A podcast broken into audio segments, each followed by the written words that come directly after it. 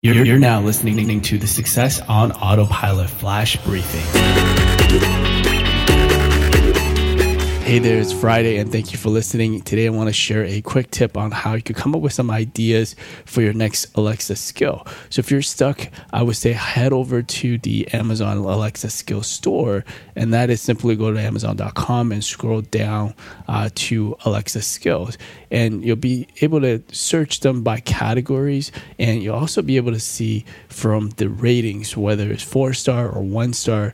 And a great way to kind of start is to really narrow down the category and what type of skill you want to build, right? Whether it's a quit skill or it's a game skill, you can kind of see what's popular and what has the most reviews and what has the least amount of reviews, and same with the ratings, right? And I found a few skills that I was interested in building from here, but looking at some of the reviews, you could kind of see like what people like about that particular skill and what people don't, and really get an idea of what type of feature you want to incorporate into that skill. So you're getting real life feedback from somebody who has already built something similar. You're not copying anything from them, but you're essentially taking some ideas and some user feedback where you don't have any initially, right? So that way you could kind of really, map out your skill before you actually put it together.